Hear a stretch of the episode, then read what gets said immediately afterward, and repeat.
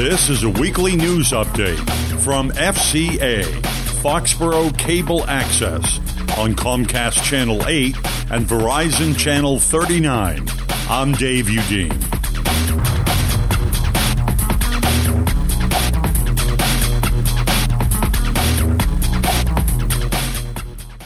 A Plainville woman, 21 year old Michelle Carter, who was found guilty of a controversial texting suicide, has won an appeal to the state's highest court over whether words alone are enough for an involuntary manslaughter conviction. Carter is accused of badgering 18 year old Conrad Roy III of Mattapoisett to kill himself in July of 2014 after weeks of text and phone calls. In what is expected to be a landmark legal argument, the state Supreme Judicial Court has agreed to hear Carter's appeal, bypassing the usual route of first going to the state appeals court.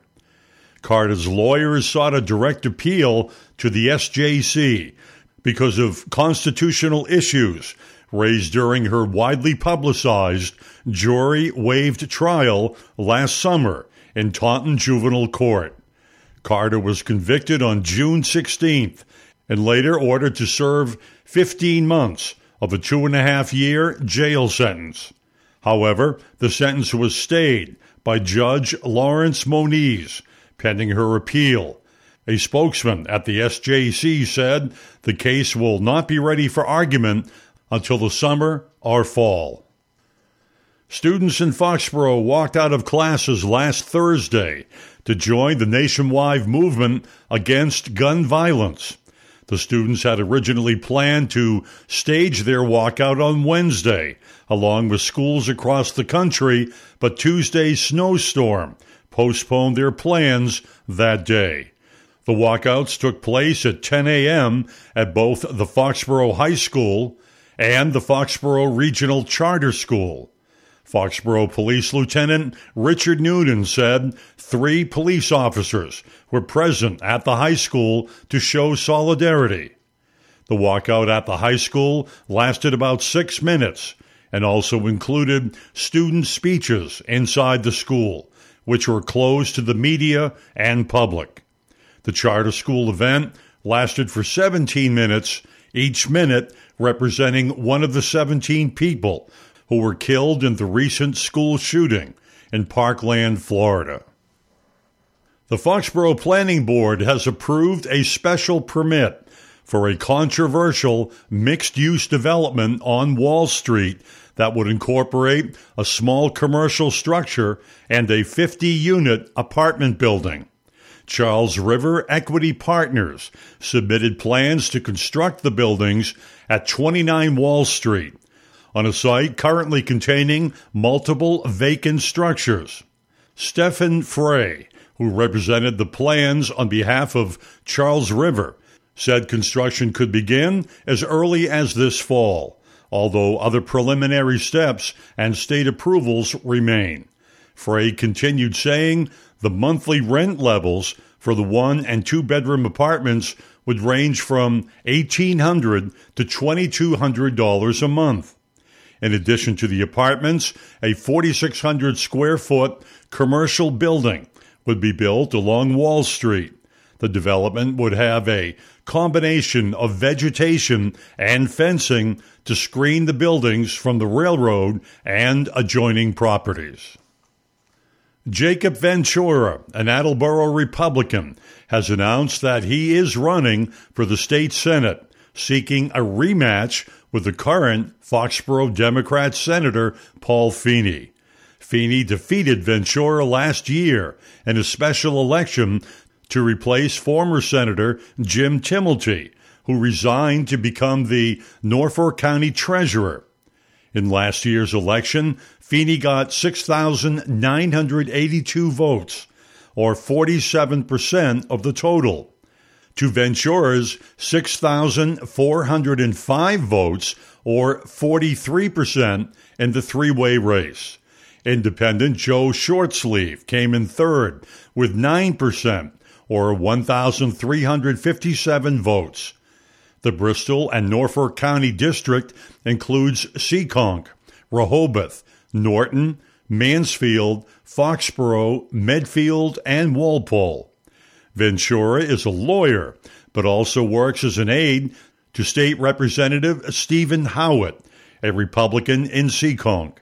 Ventura said he intends to run on an issue oriented campaign that focuses on the economic policies of Governor Charlie Baker. Baker endorsed Ventura in the special election last year. The state election comes up this November. The Hatheway Patterson chemical site has been cleaned up. That story is next. There are many sounds in your daily life. Ones that make you smile. ones that help you relax. And there are some sounds that can help save lives. Wireless emergency alerts, now on many mobile devices, use a unique sound and vibration to bring you critical information about emergencies in your area. With updates from local sources you know and trust, you can be in the know wherever you are. Learn more at ready.gov/alerts. Brought to you by FEMA and the Ad Council.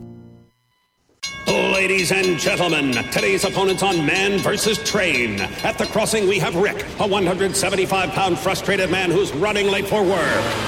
And on the tracks, we have Bull, a million pound freight train that takes a mile to stop. Let's see who comes out on top.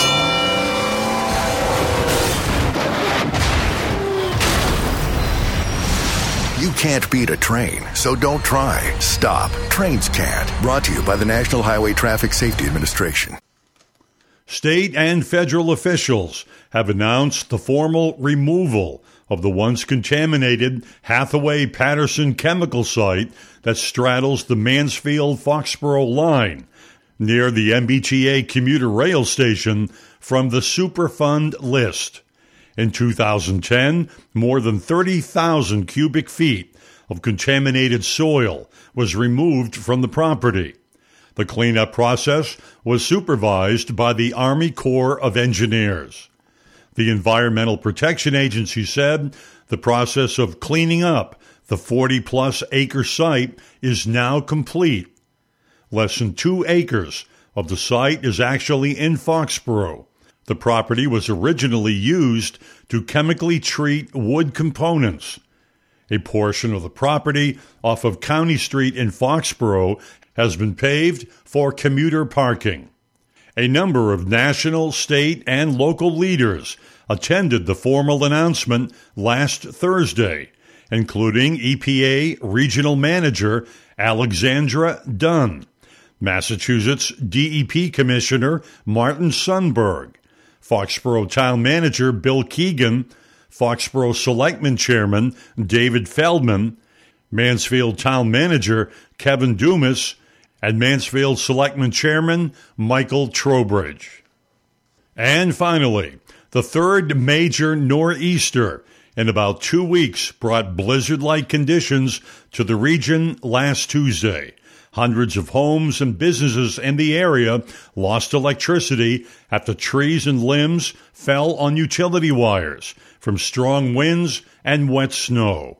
However, as of late Tuesday night, only 43 customers lost power in Wrentham, 13 in Plainville, and only 10 National Grid customers lost electricity in Foxborough. Eversource reported that 189 of their customers lost power in Norfolk. Official snowfall amounts were 14.5 inches in Attleboro, 15.5 inches in Wrentham, 18 inches in Foxborough, and 23 inches in Franklin.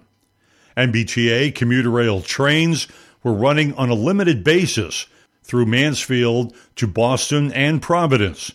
However, Amtrak suspended all service from Boston to New York.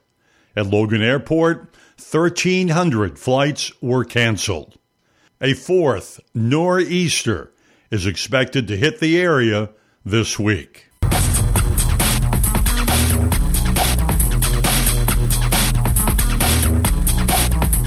This has been a weekly news update originating from the studios of Foxborough Cable Access. on Comcast Channel 8 and Verizon Channel 39. Content taken from various sources, including the Foxborough Reporter and the Sun Chronicle. This is Dave Udine.